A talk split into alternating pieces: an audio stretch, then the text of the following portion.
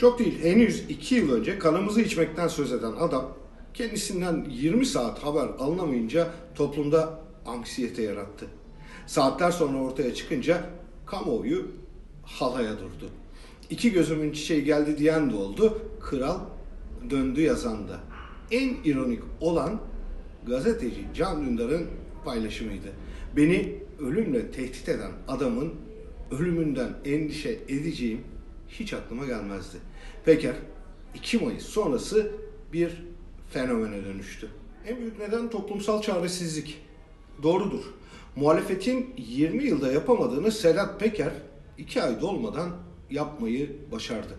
İşin naif bir yanı da var. Sedat Peker'in kızlarına duyduğu sevgiyle kurulan sempati ve empati. İktidara tek başına savaş açmış, kızları için dünyayı yakmaya hazır anti kahraman hikayesi.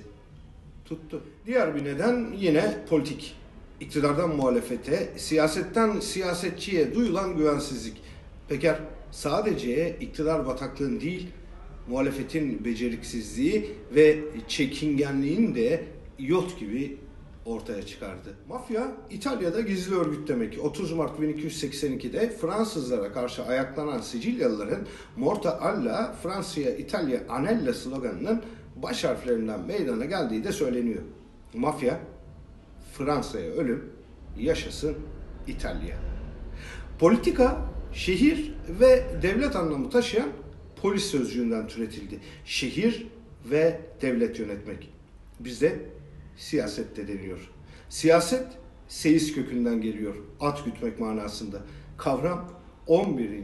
yüzyıla kadar reaya yönetimi ve cezalandırılması olarak kullanılıyordu. Siyasi parti işleri olarak kullanılması çok sonra.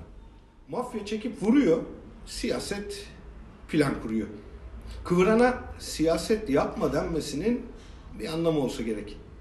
Sedat Peker'in yerinde başkaları da olabilirdi. Mesela Ahmet Davutoğlu.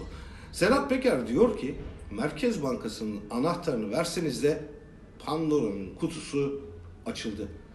Peker her şeyi yapmış olabilir ama en azından şu aralar ve şimdilik siyaset yapmıyor. Güven mi demiştiniz?